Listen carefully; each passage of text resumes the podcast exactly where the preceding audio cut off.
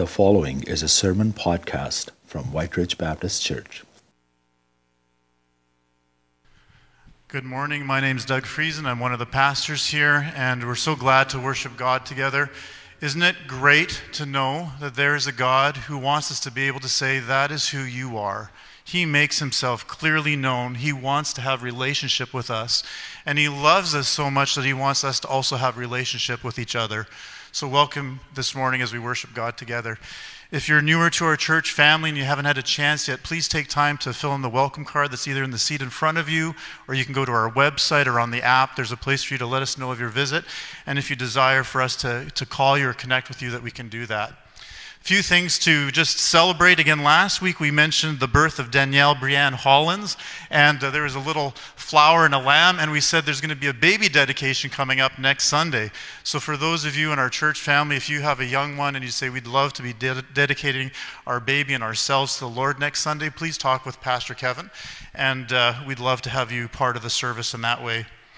We also mentioned that uh, we want to be thinking of Mother's Day. We want to be in support of our Crisis Pregnancy Center. And uh, they have a, a variety of focuses, but one of their primary focuses is caring for the young moms who have decided to have their babies, and we want to encourage them. So you can make a layette. Uh, there's a list. There's bags out at the resource center. There's a list of supplies that you can get anywhere. You can even just go to a dollar store. We'd love to make a number of layettes that we can uh, have here by Wednesday so that we can deliver them to the center, and then they can give those out as gifts. And then they also have just regular needs. They, they need some of their shelves to be stocked with supplies, and there's a list for that as well. So please uh, make use of that opportunity to show love.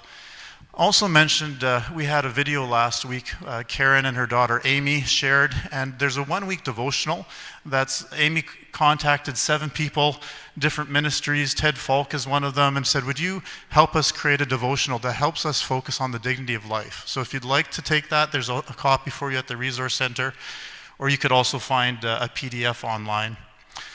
And then on May the 12th, it's a Thursday, there's a 100,000 flag demonstration at the St. Boniface Cathedral. Each of those flags represents an unborn baby this year in Canada. And so, starting at 9 o'clock, they're going to start putting the flags out. At 11 o'clock, there's a bit of a, a session that we could attend to just to help us learn a little bit more about how we can protect life, uh, both at birth and uh, at the end of life. And I just want to put some hope out there as well. The Crisis Pregnancy Center, as I said, they focus on uh, the unborn to make sure that they can take a breath, but they also focus on the men and women who are on the other side of an abortion and need healing. And uh, in our church family, I know that applies to friends we have in our own lives, that there's someone who might just need someone to talk with for counseling, just for love, and just to know that God extends His grace to everyone so that we might know our need of Him. And uh, so that's another beautiful ministry of the Crisis Pregnancy Center. And it's run by a lady named uh, Chris McKay. And so if you're wanting to connect with her, please do so.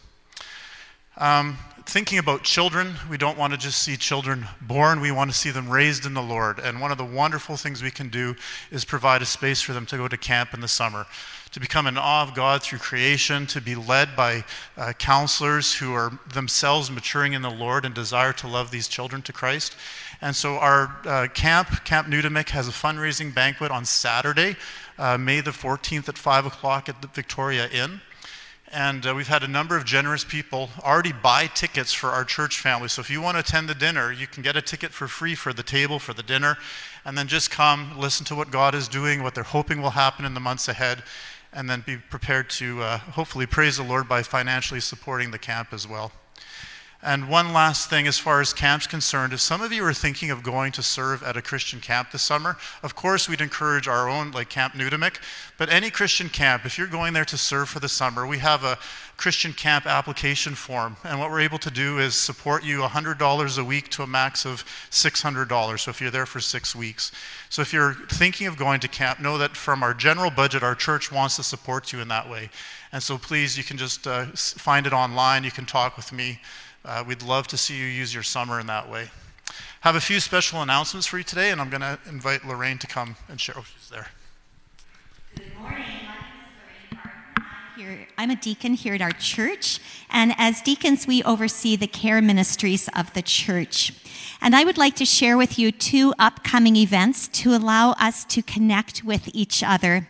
And the first one is a games night. Now, I know it's Saturday, so if you don't have any plans on Saturday night and you're 18 plus, an adult, we invite you to come join us here. We're going to be here at the church for a game, an evening of games, fun, fellowship, and connection. So bring a snack to share. Come join us. Uh, we'll be here, and we just would like to get to know each other in a social opportunity. The second event is a newcomers lunch. And prior to COVID, we held a newcomers lunch for people who are new to our church a few times a year.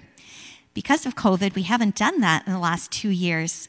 But if you're someone who is new or has been coming to Whyte Ridge for a short time and you're interested in uh, starting connect to connect with more of our church family, we invite you to our newcomers lunch. We acknowledge that this is unique time because you may have been coming to Whyte Ridge for a few years already, but still feel new because of the pandemic. So, if you identify yourself as someone who's new and wants to get connected, or you still feel new here, you're welcome to join us.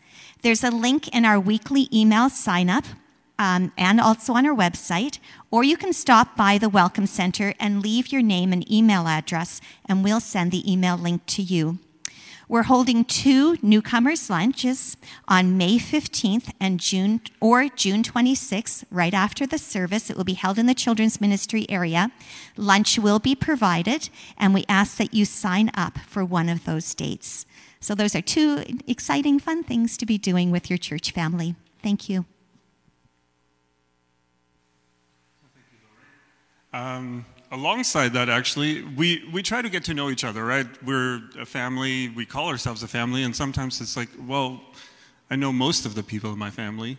It's hard to get to know somebody if there's, you know, 200, 300 people in the building. So we want to make sure that people don't, you know, um, get left out. People don't feel like they're not part of this, even in things that we accomplish. And so in two weeks, we're going to have a post secondary grad celebration. Uh, we're going to have two grad celebrations this year, one coming up in two weeks, one in June for our high school grads. And so if you are, have graduated from uh, post secondary in some time in the last couple of weeks or in the next couple of weeks, because it's, I think it's exam time right now. So uh, good luck with you guys, for you guys there. But if you are graduating, uh, we want to celebrate that with you. So uh, send your information uh, to the church office with a picture, and we'll celebrate you in two weeks. You have two weeks, so make sure that information gets in there, and we'll celebrate you. Uh, yeah, high school grads are coming next month, so don't worry about those just yet. And uh, Arlene. Good morning, church. My name is Janine Carmichael, and I serve on the Board of Governance here at Whyte Ridge Baptist Church. And I'm excited to let you know about a new staff position that a search is underway for a director of administration. And so, if you happen to be gifted in administration, and if you'd like to come alongside our pastors and our other staff members in fulfilling our mission, then we'd certainly love to hear from you. On our website, you will find the job posting and the job description, and uh, the deadline is May 16th to apply. If you have any questions at all, I would warmly invite you to reach out to any member of the search committee. That's Gary Schellenberg, Dolores Tully, Pastor Terry, or myself. Thanks so much. And one last announcement if you are looking for summer employment, uh, we have a green team opportunity for you here at the church uh, for either one or two people. Um, we're looking at uh, more or less from June till September. Uh, half of it would be kind of yard keeping, doing things like the mowing the lawn, taking care of the pathways, and the other part is about ministry, helping specifically with our children's ministry. So if that's something that interests you and you're in that age range from kind of your upper teens to 29, we'd love for you to apply and serve with you this summer. So thank you.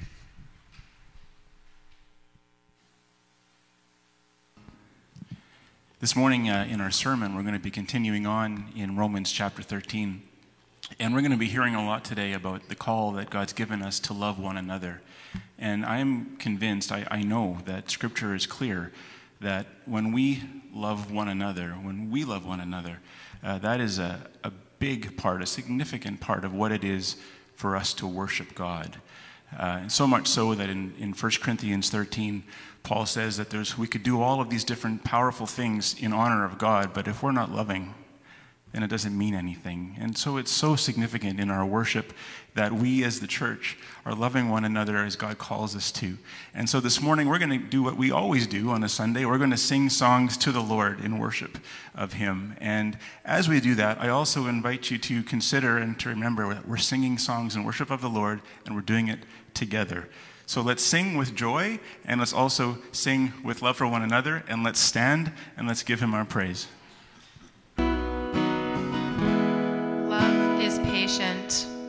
Love is kind.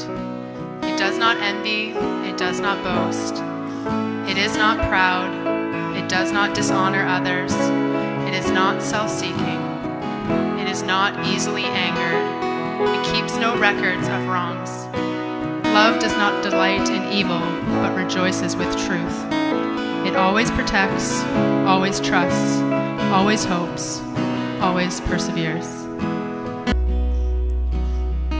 Just heard 1 Corinthians 13, some of it being read by Leanne, and uh, that's a tall order, loving one another that way. And it's something we can't do without God. There's many, many, well, everything that we can't do without God. And as we sing this song about surrendering, maybe it's that. Maybe laying down yourself and picking up your cross, like we've just sung, maybe that is what God's calling you to do in order to love somebody in a difficult relationship. Or maybe it's something else this morning, and it's between you and God. Maybe you already know what it is that God is asking you to surrender to Him, to say, Lord, I know that you're the king of this, I know that you are sovereign, and I give you control instead of me. And I don't know what that is for you, but I invite you just to take all of that and let's just sing some of that again. And let's sing it as a prayer together as, as church family. Amen. Lord, all of this is for you, Lord. I thank you for giving us this day, for giving us this life, and for giving us opportunity to know who you are and to praise your name and to live in the joy of being in relationship with you and the joy of following you. And I pray that you would guide us in laying down ourselves so that we can love and burn for you better. We pray this in your name. Amen. Good morning. I would actually like to invite everybody that is able to stand for the reading of God's Word.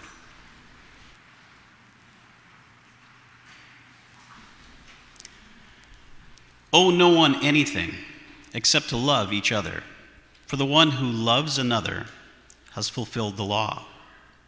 For the commandments, you shall not commit adultery, you shall not murder, you shall not steal, you shall not covet, and any other commandment are summed up in this word You shall love your neighbor as yourself.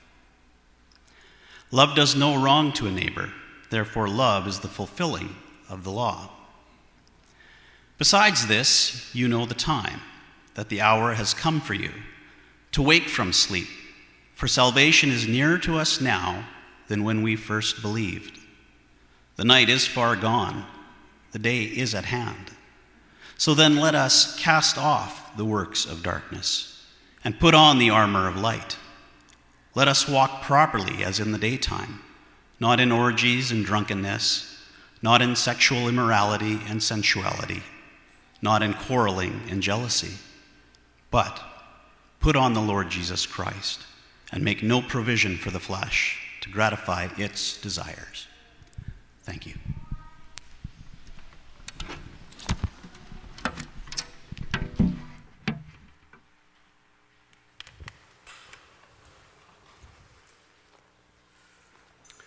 Amen. Thank you, Wes.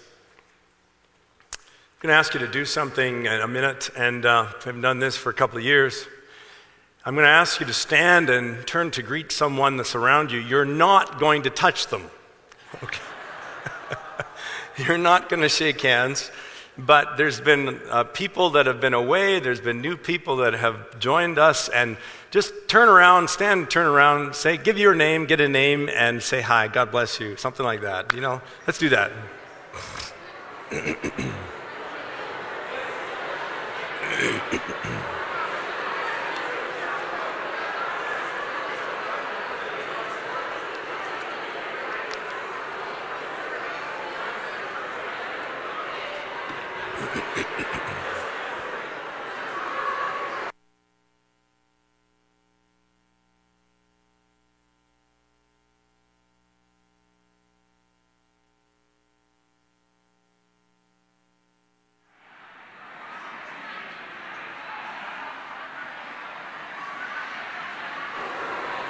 Okay. That's great. Thank you, everyone.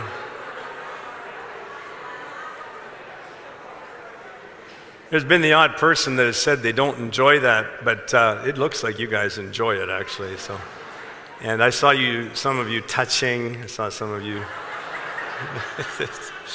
okay. Amen. I, I just rejoice that we can be together, and uh, we're just grateful to God for getting us to this point, and uh, so grateful to God. Amen. Amen. Well, some of you will, will know the classic book by Dr. Seuss called How the Grinch Stole Christmas. It was back in the 1960s that it came out. And you know the storyline probably. The Grinch is a grouch, and uh, nobody knows why. He lives up in a cave above the little fictitious town of Whoville. And uh, he does awful things. He, one year, he steals the Christmas presents of every family in Whoville. Well, we get a little peek into it in the movie when we realize that the problem is, is that he has a heart that is two sizes too small. So now we know the problem with the Grinch and why he's so awful. But we don't know what the solution is, do we? Well, all of a sudden, in the middle of the story on Christmas Eve, he enters one of the homes and he meets a little girl named Cindy Lou of Whoville. And Cindy Lou has this incredible impact on the Grinch. And somehow, in the process of getting to know her innocence and being loved on by her, he has a transformation take place, and he actually ends up having a heart that grows three sizes bigger than what it was. And so he ends with a bigger heart, more capacity to love, and he does all kinds of good things on that Christmas day. Well, somebody suggested that um, what it would be like if every time we have a church service, we have some people out in the foyer at the entrances, and we have a kind of a, we kind of have a Whoville x ray machine. And it measures the size of everybody's heart when they come in. And, and all, the, all of us have records that we've kept on how big your heart was last week or last month. And we can kind of see if your capacity to love your, is growing over time. And see, then we would know something about how effective we are as a church. We would know if we are becoming a disciple making church because Jesus said that the two most important uh, measurements of your stature spiritually and of your maturity and growth spiritually is how you love God and how you love others. And if we could just kind of have that x ray machine that would measure it, we would know, oh, yeah, we're not doing so well, or we, you know, do some private counsel, talk to individuals whose heart are shrinking and others that are growing, and we could, you know, that would be cool, wouldn't it? Jesus actually was the one that said it. The two greatest commandments, the two greatest commandments are love the Lord your God with all your heart and soul and mind and strength, and love your neighbor as you love yourself. Mark 12, 28 to 31. Pretty amazing. In fact, you and I read that, and if you've read it for years, it's sort of like, yeah, I heard that before. The people that first heard it would have been amazed. It would have been profoundly impacting. Why? Because the teachers of the first century that Jesus' listeners were used to hearing from had a way of making very simple truths more complicated, like the Pharisees and the teachers of the law. And they would go into long, long explanations of things that were found in the Old Testament, and, and everybody kind of glaze over and they'd fall asleep. But Jesus said is one who taught with authority, and one of the aspects of the very word authority has to do with the idea of simplicity and clarity. And so Jesus would take huge ideas and big concepts, and he would boil them down into simple statements like, here's it is, here it is, the entire law and the prophets all of the Old Testament, you can sum up with these two commandments love the Lord your God with all your heart, soul, strength, and mind, and love your neighbor as you love yourself. That's what made Jesus so incredibly good as a teacher. Now, the Apostle Paul knew this. He knew as he was writing the letter to the church at Rome about Jesus' teaching. He knew the things that we're talking about. And yet, it's interesting that in chapter 13, which we're looking at today and had read, he does not focus on the commandments that have to do with the first one, the first and greatest commandment, love the Lord your God. He focuses in verses 8 to 14 on loving your neighbor as you love yourself, the horizontal commandments. Interesting. And so, why is that? Well, I think the simple answer is that, that he had taken 11 chapters in the book of Romans to talk a lot about what the relationship with God looks like.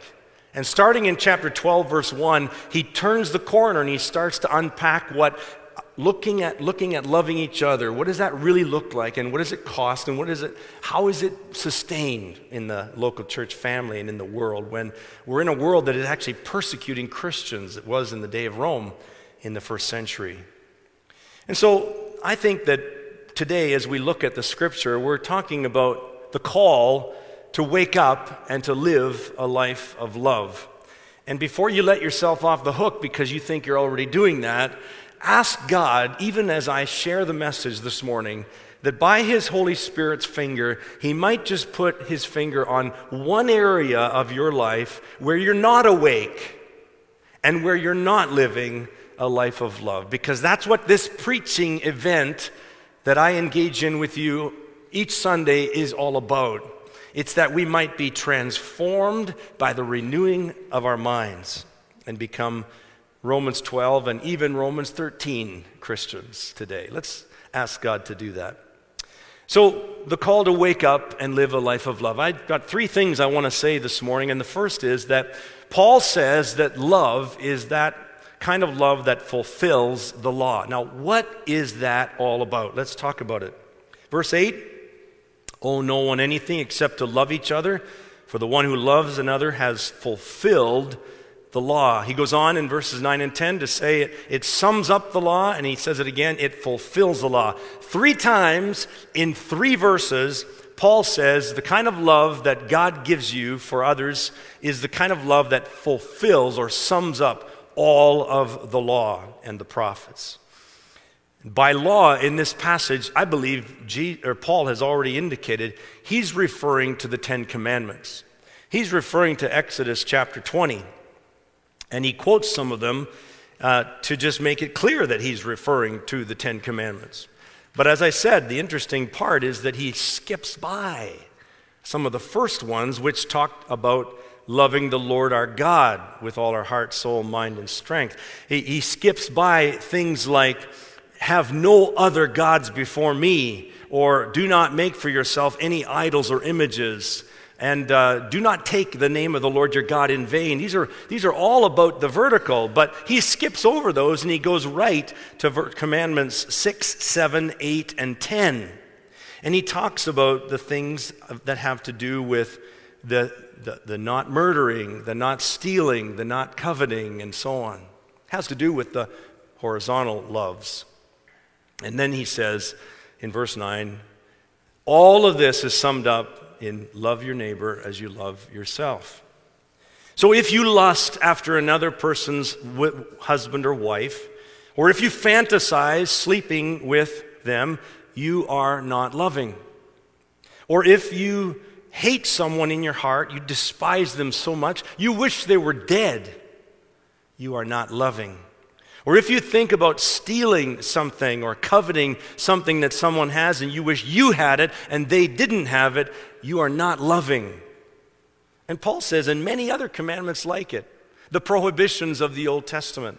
He says over and over again, there's so many of that that, that you're not loving if you're doing those things.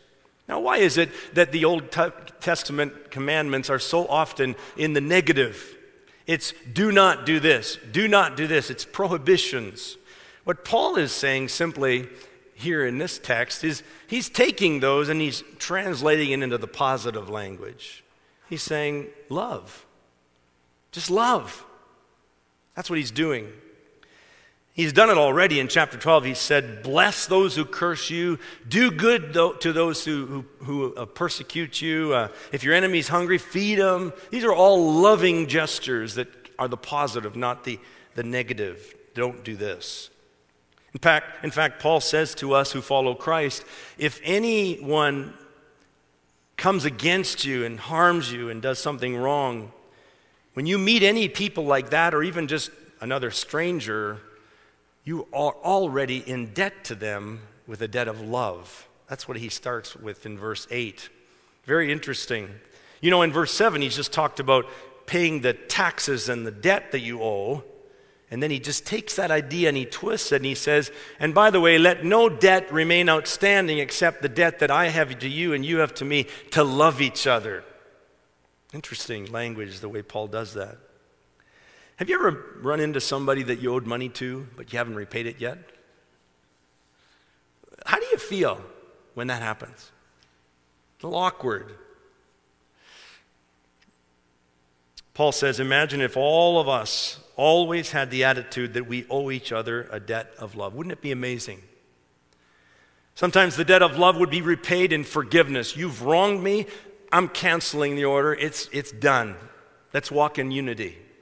Sometimes the debt of love would be paid back in putting someone's bad day aside. Just, okay, you're grumpy today, forget it. Let's move on. Sometimes the debt of love would be given in just ignoring that rude comment that came out way too fast. And there are, are, a plethora of ways that the debt of love that we owe each other, because of the incredible pouring out of God's love into our hearts that came through Jesus Christ, because of that, Paul says, you know, just, just, just let that debt be outstanding. And, and that's nothing. And so, God has poured his love into our hearts. You know, John Lennon, back in 1971, wrote a best hit single. And some of you that are old enough to remember that might remember which one it was. Do you remember what it was? Anybody want to? What was the song called? Imagine. Imagine, John Lennon writes. And in the song he writes, he says, Imagine that there's no religion because he saw religion as dividing, causing wars and things. Imagine that there's no heaven or hell. Imagine that there's no borders, there's no countries, because we're all big one happy earthly family.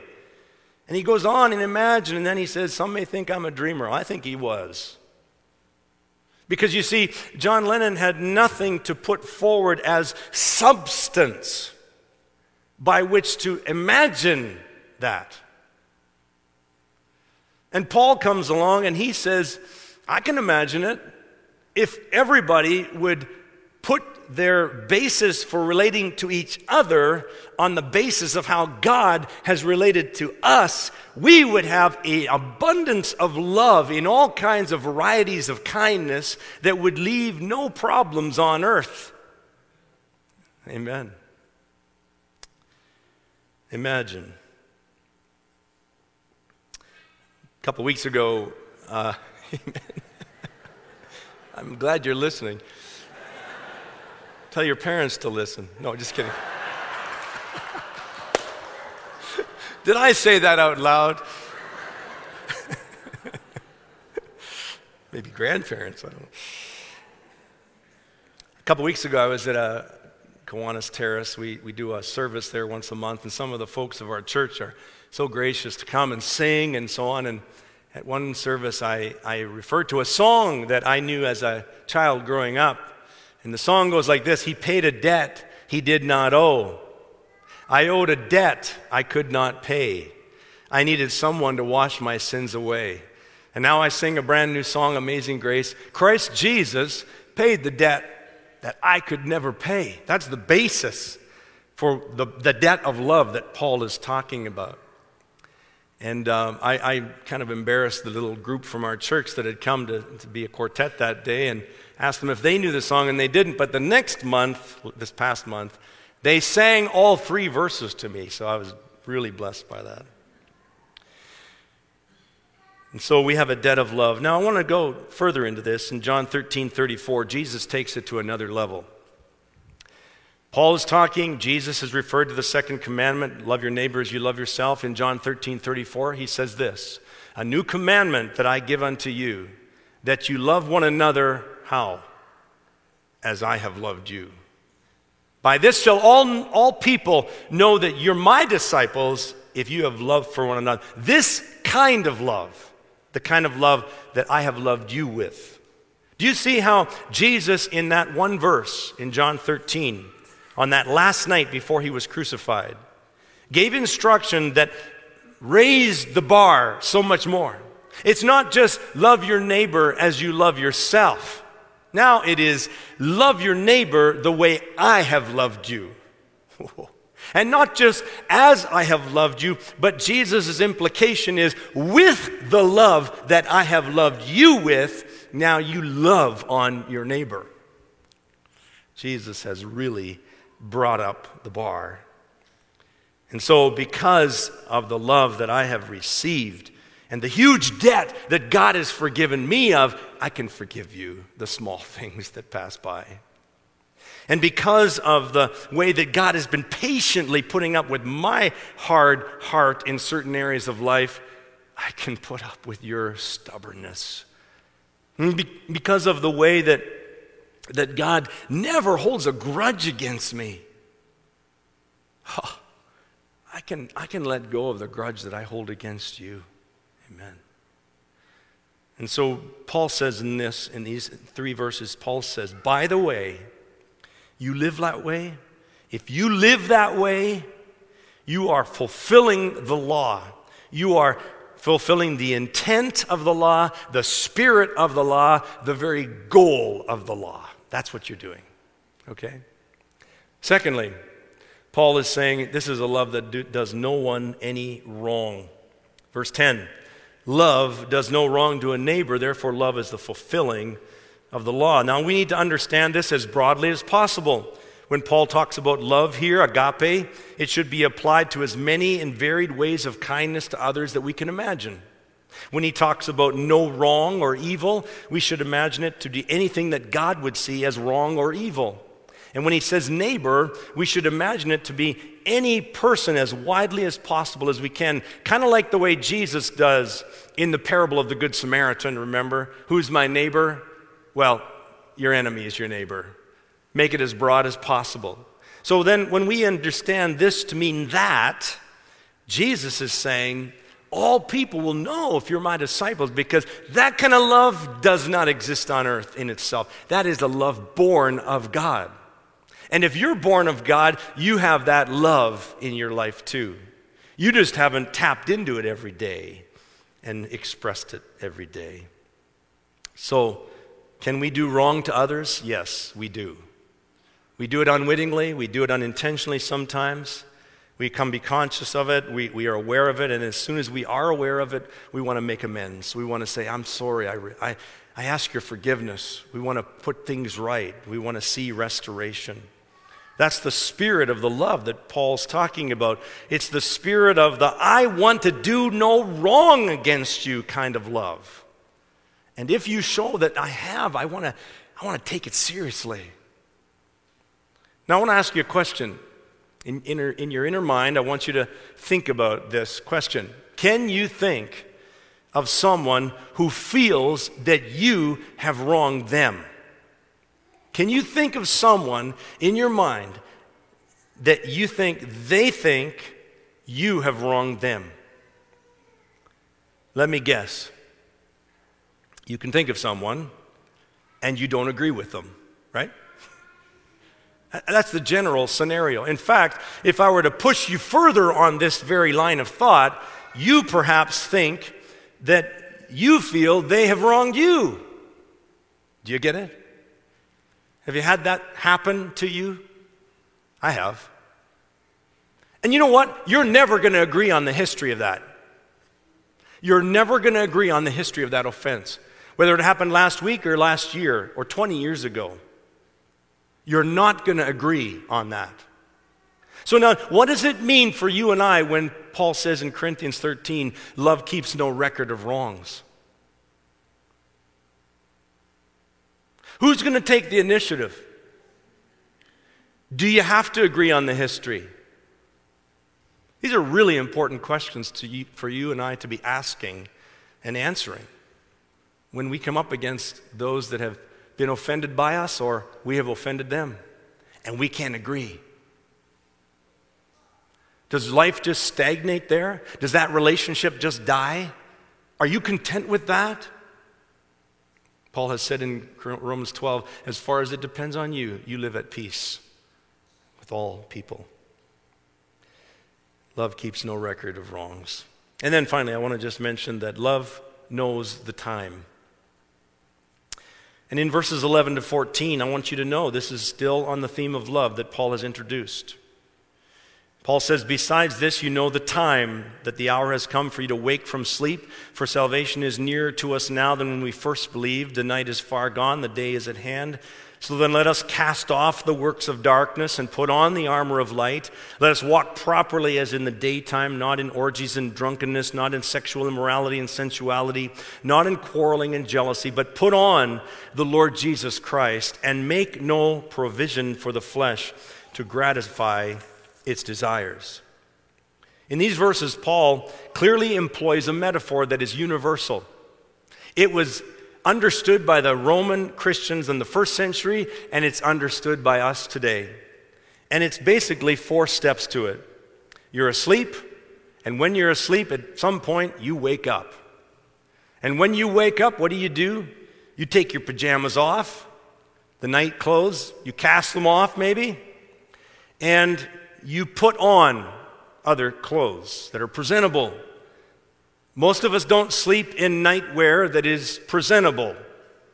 Think about your pajamas right now and you'll understand what I mean, probably.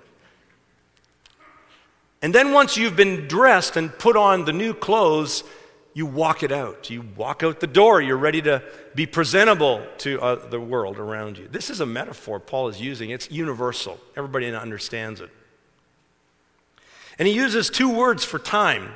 One of the words is kairos, when he says, knowing the time. Kairos time was a, a special time, it was a, an appointed time. It was, was not so much the, the nature of it as the kind of it that, that it was, is, it was just something you knew. You know the time. We Christians, we know the kind of time we're talking about when he says this. A person who's not a believer reading this may not understand what Paul is saying, but you do. You know intuitively what time it is. You know the kairos time it is. It's the last days, folks. We've been living in the last days. It's the kind of time that matters because you and I understand that after the last days, we have eternity that goes on and on and on and on and on and on and on. And so you understand that. You understand the time more than those who do not know God. We know what Hebrews 9:27 says it is appointed unto man once to die and then to face judgment. We know the time, folks. If you are a follower of Jesus Christ, you should know the time. What time is it? He says that time matters because your salvation is nearer now than when you first believed. That's true universally for every one of us. We're closer now. So, do you know what time it is? Verse 11 it's time to wake up. That's what time it is. Paul says. do you know what time it is? It's time to wake up. from your sleep. We had a sleepover this past week with the grandchildren. And at a certain hour, one of the grandchildren came running into our room and said, Grandma and Grandpa, it's time to wake up. But it wasn't time to wake up.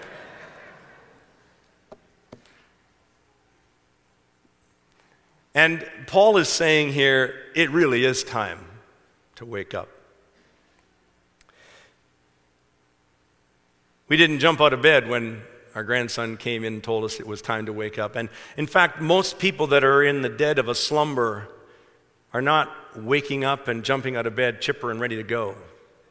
And that's the problem in the world is that, is that when you or I or someone else are in a slumber, and the kind of slumber that Paul talks about is a sinful slumber, they don't leave and wake up quickly, early. It, it's, a, it's an incredible thing to wake up. And so Paul lists three little couplets of describing what people need to wake up from. And he describes them in these ways. Verse 13 walk properly as in the daytime, not in. Now, you notice on the PowerPoint, I've changed the word orgies to carousing. And it's probably true that it's better translated as carousing because some translations you'll see do that, because the word actually refers to wild partying. Wild partying and immorality, which often in the Roman world especially led to sexual orgies. I'm just telling you, it's, it's, a, it's a word that has to do with casting off restraint and just partying carousing and drunkenness. Secondly, he goes into sexual immorality and sensuality. And this word has to do with shameless excess of sexual expression, a lack of restraint, knowing no boundaries. Do you know, folks, fire is incredible in the fireplace.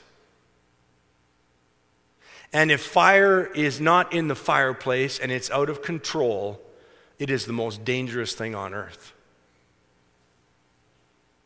And then, thirdly, Paul talks about quarreling and jealousies.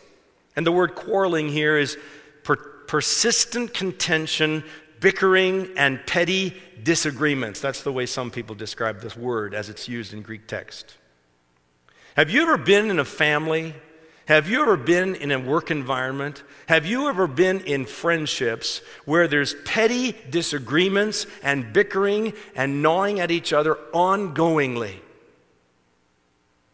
It sucks the joy out of your life. Paul says, Wake up. Don't live in that environment, don't be part of that. The word jealousy has to do with zeal. There's a positive zeal, but this is negatively, it's, it's, in, it's in, rooted in selfish ambition. So these, Paul says, are the works or the deeds of darkness that we should wake up from. And in case we think that somehow they don't apply to us, I just want to probe a little deeper for my sake and yours. And, and just again, pose some questions. Number one is when you get bored, or when you are overly tired, or when you are feeling really lonely and isolated, or when you have just lost a sense of purpose or hope in your life. Any of those four seasons or times in your life, what do you turn to? Is there a relief that you find in drugs or alcohol? In sexual fantasies, in some kind of activity that just casts off restraint and lets loose. There's no end to options available for Christians in this day and age to get snagged on. We live in an entertainment saturated world, and a lot of the entertainment is not good at all. And some of it is certainly not good in the proportion that we're encouraged to engage in. And Paul says that so much of that belongs in the dark, but you are people of the day. Wake up. And so, again, wake up from the sleep. If you've fallen asleep in some area, wake up. Today's a great opportunity today. Today can be the wake up call right now. And uh, the hour has come. Why don't you make a decision today about that area of your life where you've fallen asleep and you're waking up to something God has called you to, to live in the light, to live in the day? And when you do that, why don't you cast off whatever it was that snagged you? Why don't you just get aside, put it aside, cast off. Don't stay alone in the dark. Bring someone into the light with you and say, I have just determined that I'm going to turn from this particular failure, sin, hang up, whatever it is, and I'm going to seek to walk in the day. Would you help me walk in the light? And then put on the armor of light. Put on the Lord Jesus Christ. He can be absolutely everything you need to walk in the light. Get dressed and be presentable. And then finally, walk it out. Live your life coram deo in, before the face of God. You know, there's a, a scripture in 1 Thessalonians 5 that's almost identical to what we're looking at. But you are not in darkness, brothers, for that day to surprise you like a thief, for you are all children of light, children of the day. We are not of the night or the darkness, so then let us not sleep as others do, but let us awake and be sober. Friends, I just encourage you would you do that kind of soul analysis, spirit searching? Because we're about to enjoy one of the most important meals of our lives. It's the table of the Lord that we come to this morning. And Jesus, the living Christ, is here inviting us to come. And He is not saying, as you prepare your heart, He is, he is not saying that he, he isn't sure where you're at. He knows exactly where you're at. He knows what your last week or two or eight have been like. Jesus knows all about your failures, your sin, and it hasn't hindered him from inviting you to the table this morning. The key is this Are you waking up? And, and that means, are you, gonna, are you saying, I want to turn from this sin? Secondly, are you confessing it to God? Just saying, I'm agreeing with you, God, it is sin, and I, I know I need to have a change of heart here. And then thirdly, are you tr- going to trust Him? Trust Him not only for the grace of forgiveness, to forgive you, but also trust Him to be your righteousness moving forward, to live in the day, and to put on the Lord Jesus Christ. We're going to sing a song right now, and I want to encourage you that at home, if you're able to go and get some juice or some bread and, and some bread and uh, be ready to partake of the Lord's meal with us, and you in the room, if in coming in you didn't pick up one little uh, container with a wafer and juice in it, would you go now during this song and, and just get that so that you can partake of the meal with us? May God bless you.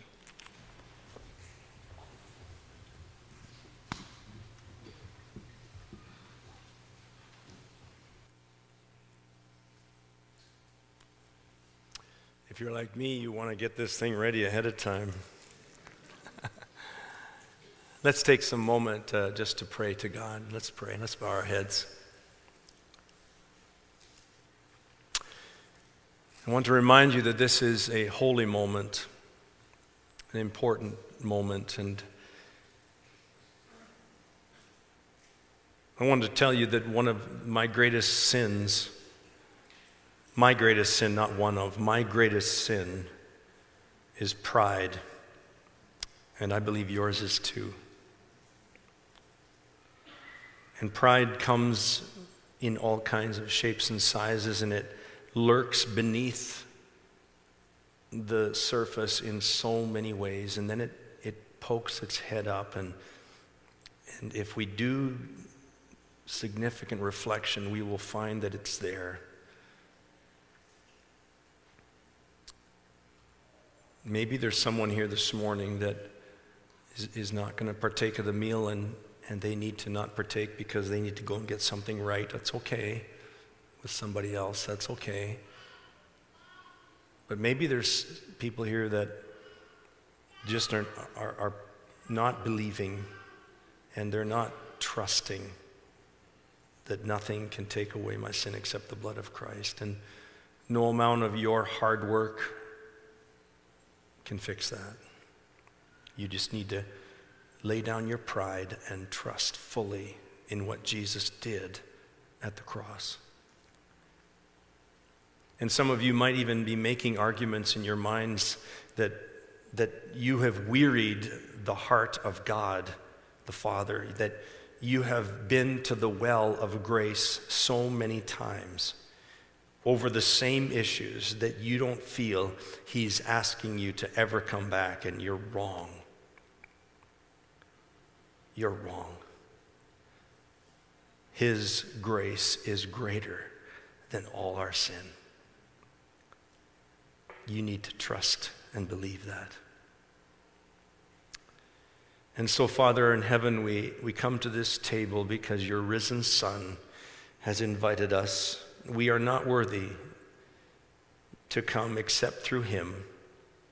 And we receive today fresh grace, fresh forgiveness, a fresh reminder of the call to wake up and to live a life of love love for you, putting you first, and love for others with the love you, you have loved us with.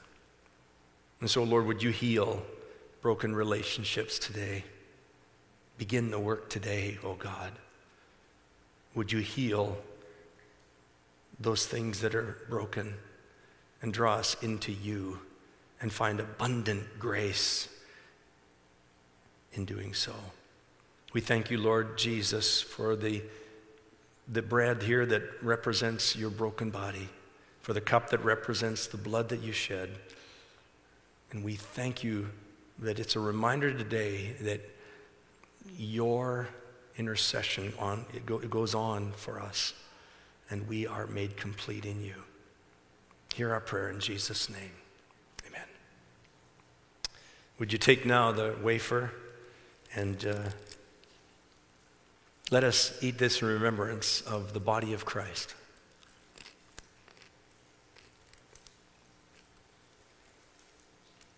And then taking the cup, Jesus said on that first night, This is the new covenant in my blood. Would you drink this cup of juice and remember his blood that was shed? Amen. For as often as you eat this bread and drink this cup, you proclaim the Lord's death until he comes. God bless you. Lord, you are a God who never changes. You have always been the same, and you always will be, and you always will be worthy of our praise. We thank you for your presence with us. We thank you for how you have reached in to the moment today during this time as we've heard your word together, and how your Holy Spirit has made your word come alive in us. And God, I pray that we would be people of the day, living our days not enslaved by the night but rather living in the light more and more in a way that honors you, in a way that honors one another for your sake and for your glory. I pray that you would have your way in us. We pray all of this in Jesus' name, our Savior. Amen. Everybody have a wonderful day.